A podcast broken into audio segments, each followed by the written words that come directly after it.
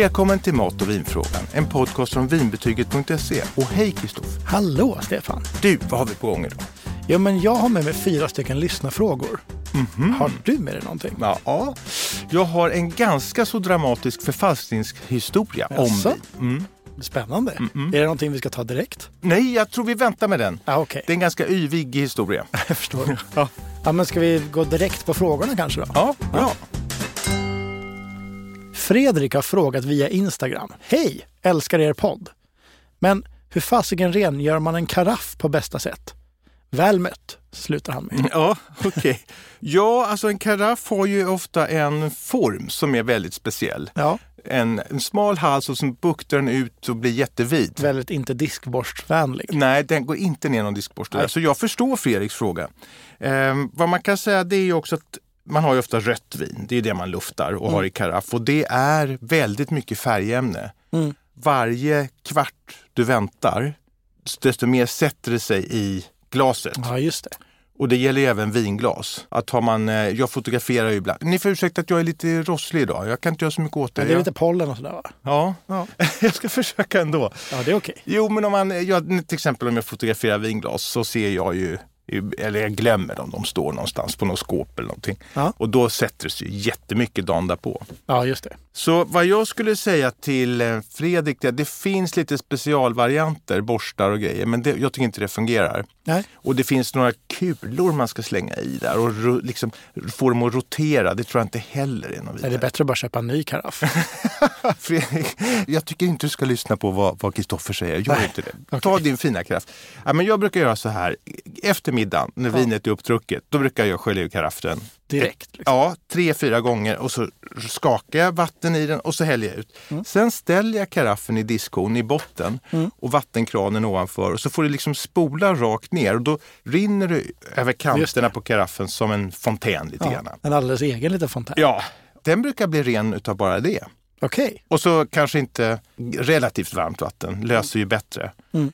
Ja, sen får man väl vända på den och skaka ut vattnet så mycket som det går. Däremot brukar det bli lite som lite vattenånga kvar. Just det. Och det kan inte jag få bort. Det får torka bort av sig självt. Ja, Fredrik, eh, vi hoppas att det här kan lösa ditt eh, karaffproblem. Ja verkligen. Kristoffer, nu måste du återanknyta till förra avsnittet. Vi pratade ju diskmaskin och att diska Ja, vinglas. exakt. Har du flyttat din korg? Vet du vad? Mm. Jag har det. Du har det? Ja. Och det funkar så bra. Jag behöver inte köpa en ny diskmaskin. Nej, Jag får in mina vi hade ju vinglas. omvända problem. Ja, Du hade väldigt höga tallrikar. ja, Och så slog den här armen, dus, någon slags Ja. diskarm. precis. Den, den slog i tallrikarna. Ja. Alltså helt vanliga tallrikar. Även en skärbräda slog den i och allting. Det var hopplöst. Ja, Men nu har jag då alltså höjt min korg. ja, Så nu, det funkar. Det är problemfritt. ja. Och jag sänkte min så att vinglasen eh, Får plats får plats med långa foten eller Ja. benet och allt det där. Det är perfekt. Kul! Ja, verkligen. Och nu som fråga nummer två så har vi en fråga från Elinor. Hon har också skrivit via Instagram. Hej! Jag gillar er podd och är nyfiken på vinlagring och skulle vilja lära mig mer. Kan ni inte ha ett avsnitt där ni går igenom vilka viner som passar för lagring och kommer med konkreta tips på vad man kan köpa? Gärna prisvärda fynd som efter ett par år når nya höjder. Glad gubbe med hjärtögon. Tack Elinor för glad gubbe med hjärtögon. Ja, visst. Ja, ja, men det är en trevlig fråga och då är det ju faktiskt så att vi hade, idag har vi ju 67, avsnitt 67. Ja. Men om man backar till avsnitt 39, där handlar det om lagra vin. Ja, där tusan får du svar på alla frågor. Ja, vi pratar om att, eh, att flaskorna ska ligga ner och temperatur Mm. och ljus och sånt. Mm. Och där finns även tips på lagringsviner. Det var länge sedan vi spelade in det. Vi Ja. kanske måste liksom återgå till det här. Ja. Friska upp minnet lite. Sen finns ju också, på vinbetyget har vi ju topplistor med viner i röda viner och vita viner och mousserande och sådär i olika prisklasser. Mm. Men sen finns det även en lista som heter Vin att lagra. Just det. Och där finns det ett tiotal tips på viner att Mm. laga. De är från 150 upp till 600 kronor ungefär. Mm. Och det är också Systembolagets fasta sortiment. Det är flest viner från Italien och Frankrike, sen är det några från Spanien och Argentina. Just det. Så där tycker jag Elinor ska kika. Ja, det är väl ett jättebra ställe att börja på. Och sen de här vinerna, det är ju bra viner med höga betyg. Ja. Alltså det är ingen idé att tipsa om fulviner. Därför de kan lagra. man väl inte lagra ändå? Nej, det är ingen poäng med det. Det är bra viner. Jag kan ju berätta då också, Elinor, eftersom du ställer frågan där om lagringsvin. Det är lite kul. Jag skulle tacka en kompis som hade varit väldigt hjälpsam och så hade vi en liten middag och så lagade jag något som jag tyckte var gott i det där och så hade jag två viner som jag tyckte var kul att prova och då var det ett från Australien, Shiraz som var lite märkvärdig och så var det en Brunello som var lite märkvärdig. Just det. Och så ja, skålade vi och drack och tyckte det var gott och pratade. Alltså, det var inga analyser på något sätt. Men sen så tog ju vinet slut så då gick jag och tog, tänkte nu ska jag ta något annat. Mm. Så jag gick och tog en flaska Bordeaux. Då var vi i Frankrike helt Vad plötsligt. trevligt. Ja. Det här vinet det gjorde då fullkomlig succé. Jaså? Ja, och det var ju bättre än alla de andra. Ja. Det kostade hälften av vad de andra gjorde. Okej. Ja, eh, ännu mindre. Ja. och jag blev helt förälskad i det där. Och jag, jag, jag tänkte bara jag ska ta någonting annat. Det var inte så mycket tanke bakom det här. Nej. Men det här vinet vill jag tipsa Elinor om. En sekund ska jag se om jag har det här. Så där ser det ut. Det heter Chateau Tarnès. Just det, från 2019. Fast det vi drack 2018 som är en bra årgång. Det här tycker jag är ett bra tips. Den kan ligga i kanske 3-4 år Okej. och bli jättehärlig. Och vad kostar den då? Den kostar 134 kronor. Ja, men det är väl alldeles utmärkt. Ja, det är alldeles utmärkt. Och så har vi antagligen ett artikelnummer också. Det brukar vi ha. Det här har ett fint nummer också. Ja, 3157. ja men det är ju... Direkt från Bordeaux. Ja, verkligen. Ja. Nej men allvarligt talat, det här tycker jag att eh, Elinor, det här ska du prova och låta det ligga i tre, fyra år. Ja, verkligen. Ja, hoppas att du lyckas. Och nu kommer fråga tre från en herre som heter Tom. Mm. Hej podden! I vinspalter nämns ofta tanniner. Vad är det för något? Mm. Det var faktiskt en jättebra fråga Tom. Ja, Tom tanniner. Det finns ju främst i röda viner. Mm. Och tanninerna kommer från vindruvans skal. Det är alltså blå druvor och så pressas de och så använder man skalet i jäsningen. Just det. Och då avger skalet smak och så mycket färg. Just det. Så det här är en slags medveten kryddning med skal kan man säga. Mm. Skulle man inte ha med skalet, då skulle röda vinet bara smaka saft. Så det är en viktig del. Ja. Sen kan man ju då se att det finns ett spektra av man, om du läser om att, att ett vin har, är rikt på tanniner, Mm. då är det ganska strävt och kraftigt. Just det. Det är liksom strävheten ofta. Så. Ja, exakt. Kanske väldigt förenklat antar jag. Men... Nej, det är en jättebra eh, beskrivning. Ja. Och lite strävhet måste det ha för att det inte ska bli saft. Men sen finns det ju en skala upp där. Mm. Och då säger man ju ofta att eh, viner som är tanninrika, de matchar man med mat som är liksom lite förlåtande, lite gräddig, lite ostig, lite sådär, va, som lindar in det där. Om man ska titta på generellt så Cabernet Sauvignon-druvan, Syrah, Nebbiolo och som här Malbec som man kör mycket i Argentina, de, de är ju kraftiga. Va? Mm. Och Tanat, sådana. Och vill man motsatt ha mindre strävhet, mindre tanniner Mm. i de röda, då kan man titta på viner som är gjorda av Pinot Noir och Gamay och sådär. Just det. Okej. Vi snackade om Pinot Noir förra gången. Ja, Och den druvan har ett tunt skal. Och det bidrar till att, att de inte blir så lika- sträva. Okej. Så de andra de här jag räknade upp, de har tjocka skal som ger mycket smak. Det var kul att veta. Mm. Men du Kristoffer, i förra avsnittet då talade vi om att lägre alkoholhalt på vinerna ger ett lättare vin. Ja, det var ett. Pinot Noir-vin som var lite, hade lite lägre alkoholhalt. Mm. Och tvärtom, är det hög alkoholhalt då får man ett kraftigt, en kraftig smak. Mm. Och då kan man säga att det går inte att titta och se alkoholhalten. Nej. Men vad man däremot kan göra är att man kan se färgen på vinet. Ja. Så har du ett vin med lite ljusare färg, det handlar om nyanser, det är ju inte ljusrött på något sätt, Nej. men lite ljusare. Då är ju det förmodligen kanske Pinot Noir eller Gamay eller något sånt här. Mm. Och motsatt då, är det liksom nästan svart, så mörkt, då är det nog en sån här Malbec eller du vet, Tanat eller någon sån där druva. Ja, just det. Så är det på vinprovning Mm. så är det det första de tittar på liksom, för att identifiera vad kan det vara för vin. Ja, okej. Sen är det väl jättespektra med viner som har ungefär samma färg. Mm. Och då får man ingen vägledning utav färgen. Men en viss vägledning finns det ändå. Mm, mm. Jag antar att om man ställer ett Pinot Noir och ett Amarone bredvid varandra så finns det en viss nyansskillnad. Ja, Ja. ja, oftast. ja. Och fråga nummer fyra idag kom från Anna via mail. Mm. Och hon börjar så här, som man brukar börja ett mejl. Hej! Utropstecken. Tryffelrisotto med stekt sotad lax. Hjälp! Går det att kombinera med vin? I så fall, vilket vin? Vänliga hälsningar, Anna. Anna, det här låter ju som en kanonmiddag. Va? Tryffelrisotto med stekt sotad lax. Ja, det, absolut, visst gör det det. Alltså det som är stekt och sotat, det får ju mycket smak. Mm. Och tryffeln har ju också, det blir ju också en ganska distinkt smak. Mm.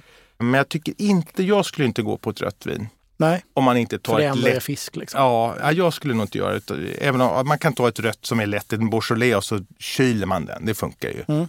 Men jag skulle nog ta ett vitt vin med, som är fylligt, Mm. med mycket smak och gå till Loire i Okej. norra Frankrike. Ja. Och ta ett eh, vin av Druvan Chenin Blanc. Mm. Och det heter, nu ska jag försöka uttala rätt för det här är ganska långt. Vauvray Domaine de Laurière. eh. Ja, Ja. jag Eh, tycker du gjorde bra. Ja, tack snälla. och det här det kostar 149 kronor. Ja. Det är värt varje krona. Ja, vad härligt. Mm. Och finns det ett artikelnummer på den? Ja, men det ska du få här. 6288. Ja, men det känns lite lättare än att försöka stava till det, till det du sa nyss. Tack! Ja, ja, Men jag tyckte du gjorde ett bra jobb ändå. Nu ska vi inte överdriva det där. Det var lite kryckigt. Men i alla fall, Anna, lycka till med din kanonmiddag. Och Ja, eh, jag verkligen. hoppas du blir nöjd med vinet. Skål! Nu är jag färdig med mina frågor, Stefan. Mm. Nu är det dags för din specialitet här. Så har du någonting om förfalskning? Ja, precis. Ja, men vi talade ju förra gången om de här fantasinamnen på viner som Ja. inte hade någon koppling till vinet eller producenten. Ja, just det. Och en bit därifrån så finns ju det som är, det som är helt förfalskat. Mm. Och det tycker jag är lite intressant. Och jag kommer till en bok som jag precis har läst. Är det viner då som förfalskas? Ja, Ja. Och vad, vad är det, vilka sorts viner förfalskas då? jo men det är ju sällan enkla viner. Typ ju- GVs röda förfalskas inte så ofta. Nej, det är ytterst sällan. Eller Psychics Gladiator för 79 kronor i burk. Det kommer nog inte heller förfalskas Nej, just det. Utan det är dyrare viner. Ja. Och det här kan man titta lite på konstvärlden. Ja, Där förfalskas ju. Och det är ju inte sådana teckningar som du och jag har gjort. nej, tyvärr. det, eller kanske lika bra. Ja, utan det är ju då av kända konstnärer och det gäller ju att förfalskarna vill ju få det här sålt, det är ju syftet, och, vill Ja. lura till sig pengar. Ja. Så då måste man ha en känd konstnär eller ett känt vinhus Mm. och en, ett känt eh, liksom, vinbrand om det finns det Just parallellt. Just Ibland är det synonymt. Så det är där det börjar någonstans. Det som hjälper till att sälja förfalskningen det är ju ofta ett auktionshus. De liksom legitimerar att här har vi en eh, si och så, en Matisse Mm. eller en Chagall eller vad det är. Just det. Ja, det vet ju folk vad det är och så, så beskriver de konstverk. Och samma sak med vin. Här har vi då ett, ett Latache eller, eller Richebourg som är sådana fina eh, bourgogner då. Mm. Det, det är liksom en förutsättning nästan att det är auktion. Mm. För, tror jag, för att folk ska våga köpa överhuvudtaget. Mm. De samspelar ju lite granna medvetet eller omedvetet förfalskaren och auktionshuset. Mm. Förfalskarna behöver auktionshuset. Just det. Auktionshuset behöver saker att sälja. Och jag vet du, jag, jag pratar En med... jobbig symbios. Ja. Nej, men jag pratade med en konstexpert på vägen hit och då så sa, berättade hon att alltså, det är ju så mycket konst på våra museer som är förfalskade. Mhm. Men man kan inte göra så mycket åt det. Och man vet inte exakt vilka. Nej, just det. Och du vet, det, det, är- det, är- det är inte så att det är en på tusen eller så. Utan det är många fler. Okej. Ja, vi säger att du har du skulle vilja köpa en gitarr på auktion. Mm. Som är, finns en auktionskatalog Just det. från eh, Bukowskis eller Christies eller vad. Ja. Ja. Vil- Vilken är din favoritartist eh, som skulle köpa en gitarr? Då? Alltså, skulle jag välja någon skulle jag välja en Yngwie Malmsteen-gitarr. Ja, vi säger. Yngwie Malmsteen gitarr. Det här är en fin auktion i London säger vi. Ja, Då skulle vill du kanske försäkra om att det har varit Yngwie Malmsteens gitarr. ja, det är sant. Och då har man ju ett slags äkthetsintyg då på något sätt. Mm. Och det kallas för proneviens. Proneviens. Proneviens. Ja. Och det har man då i konstvärlden och eh, ja, alltså det är att ursprungsbeskriva ja, ett slags äkthet. Vem har ägt den? Har den sålts vidare och så vidare? Vilka gallerier har den hängt på? Eller Mm. vilken vinsamlare haft? Eller vilken musikkännare har haft din Yngwie Malmsteen-gitarr? Mm. De förfalskas också i sin tur av många gånger. Men sen tror jag att det finns en portion jag har sett lite konstprogram där folk som har, alltså de har yrken inom konstvärlden som är ganska högt uppsatta. Mm. Att då bli av med pengar, jättemycket pengar, Mm. och samtidigt så har man blivit lurad på sitt expertområde. Inom sitt expert, det finns lite rätt skämmigt. Ja. Så jag tror mycket uppdagas inte. Nej, just det. För det är bättre att bara låtsas ingenting. Ja, man vill inte, man vill inte göra något stort nummer av att man blivit lurad överhuvudtaget. Mm. Men så finns det ju undantag. Och i den här boken då som jag läste nu, då finns det en man som är bullrig värre va? och en, en av USAs mest förmögna män. Han heter Bill Koch. Mm. Och han blev lurad ordentligt på vinförfalskningar. Och eh, han eh, gjorde ingen liten sak av det här, utan han eh, anställde egna utredare. Jaha, okej. Okay. Hej och Ja. Och han har då köpt flaskor som ska tillhört presidenten Thomas Jefferson som var verksam på 1700-talet. Ja. Så det är inga nya viner vi pratar om. Nej, det låter lite gammalt. Ja, det låter lite gammalt. Och Jefferson, hans, han var ju då sändebud från USA i Frankrike och han älskade väl den kulturen och maten och den förfiningen som fanns. Mm. Så kom han tillbaka till USA och då började han eh, skeppa över fina bordeauxviner framför allt. Ja, ja, ja. Så han var en älskare av vin, det är helt vederlagt. Ja. Men man hittar en förfalskad sån här Thomas Jefferson-flaska. Mm. Och Bill Koch har köpt fyra, de andra fyra som fanns. Okay. Och då börjar man nysta i det här. Ja. Och då frågar man då, det finns ju fina arkiv. Jefferson är en av de mest hyllade amerikanska presidenterna. Så det mm. finns otroliga arkiv om hans, och det här Montesio där han levde. Okay. Eh, med, med fina odlingar och han var en väldigt bred person i sin mm. kunskap. Han var inne inom alla områden nästan. Och de tittade då i sina arkiv efter brev att han skulle haft ett vin med sin signatur på ingraverat, sina initialer. Mm. THJ. Mm. Och de sa det finns inte. Vi kan inte tänka oss att han har ägt de här vinerna överhuvudtaget. ganska jobbigt. Ja. Eh, att få det svaret från Thomas Jefferson-experterna. Ja, och det här är ju liksom antikvarier som är, brinner och lever för att veta rätt saker. Så de har ingen anledning att inte göra ett bra jobb. Nej, de, det, nej, det, det finns ingenting som tyder på det här. Mm. Då så blir det ju så att Bill Koch, han, hans utredare då, det är en före detta agent, professionell agent alltså, som kan eh, nysta i saker och intervjua och grejer. Och de vill ju få det här till svars, eh, komma till, få, få någon slags stämma den som har sålt de här i sin tur mm. via fina auktionshus. Just det.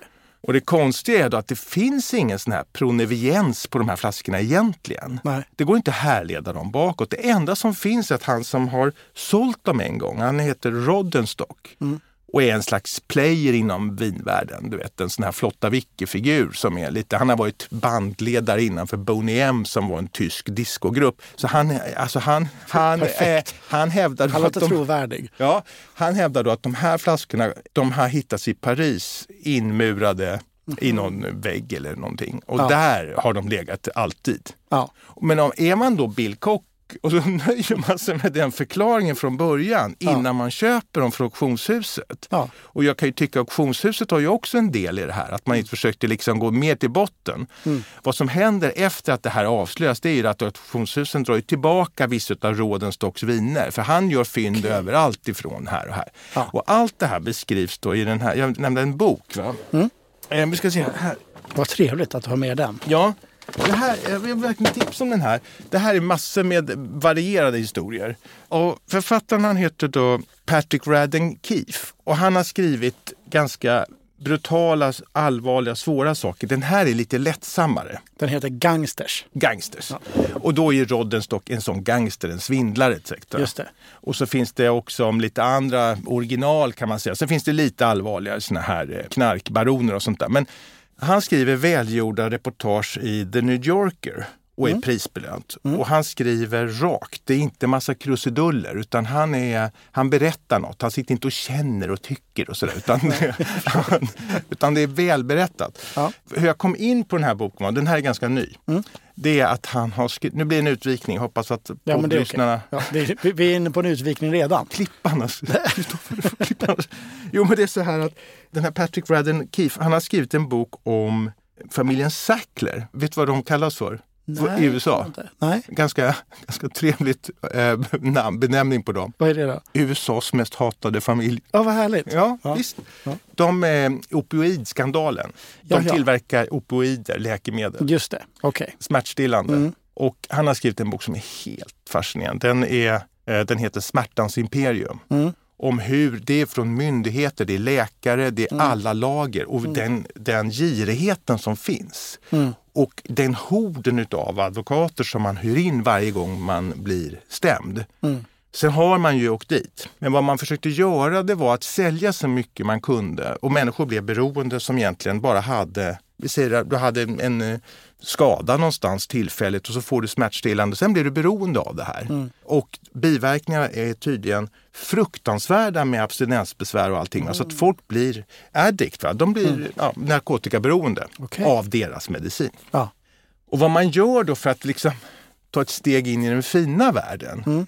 För det här är en, en ful värld man säga. Ja. Det är ju att man donerar mycket pengar till museer och till ja, bibliotek och annat. Okay. Ja. Tillbaka till konsten, om jag ska försöka sy ihop det. Ett av USAs finaste museum det är ju Metropolitan i New York och där så bekostar man en hel flygel. Mm. som heter Sacklerflygen. Mm. Bland annat så fyllde man den med en pyramid från Egypten som inte skulle kunna bevara. Så man var tvungen att bygga en damm. Så den flyttades sten för sten till Sacklerflygen. Jag fattar. Och Sackler har fått medaljer, de har fått ditt och datt och engelska kungahuset och de har fått ditt och datt. Och det är liksom, de har blivit så otroligt hyllade. Mm. Tills nu. Okay. Så nu finns det ingen Sacklerflygel längre. Nähä. Eh, I alla fall inte till namnet. Nej. Så ett efter ett så har de här institutionerna plockat ner deras namn. Ja, Men det, detta skriver då Patrick Radden Keefe om och den heter Smärtans imperium. Den kan jag varmt rekommendera. Mm. Och tycker ni att podden ska prata mer om vin och mat så ber jag om ursäkt. Och, och i alla det, var, fall, det var bara lite, ett litet sidospår. ja, jag kunde inte hålla mig. Men anyway, den här historien om eh, de förfalskade vinerna är väl värd att läsa i den här boken Gangsters. Och den finns också som en delmoment i den här fantastiska filmen, som säkert dokumentärfilmen om vinförfalskning som heter då Sour Grapes. Jag tror den finns Just. på Netflix. Ja, det känner jag igen. Och det var ju förfalskning på olika sätt och vis. Och där intervjuar de den här Bill Koch då. Och det är ju en, en otroligt förmögen gubbe som har väl börjat med, när, när han inte hittade mer konst att köpa så fick det bli vin ungefär. Ja, ja, ja, ja. Jag är en samlare mm. sen och trycker in allting. Och väl, lite märkvärdig över sina samlingar kan man mm. minst sagt säga. Mm. Och så vill han inte bli lurad. Nej, såklart. Eh, och stämmer folk till höger och vänster. Jag förstår. Så han är med där. Ja. Lurad.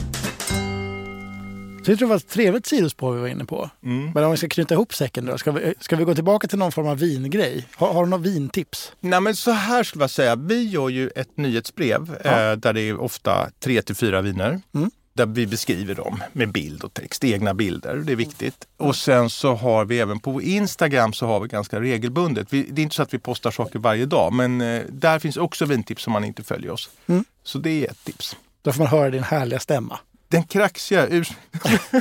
ja, det är lite kraxigt idag, men det är charmigt också. Det är, det är, det är lite mystik. Men Kristoffer, ja. tack för idag. Ja, men tack själv. Och tack alla som har lyssnat. Verkligen. Ja, vi hörs snart. Det gör vi. Ja, och kom gärna in med alla typer av frågor. Det är jättevälkommet. Faktiskt. Ja. Ha det bra. Ha det så bra. Hej. Har du frågor om mat och vin? Alla frågor är välkomna. Maila till mig på stefanvinbetyget.se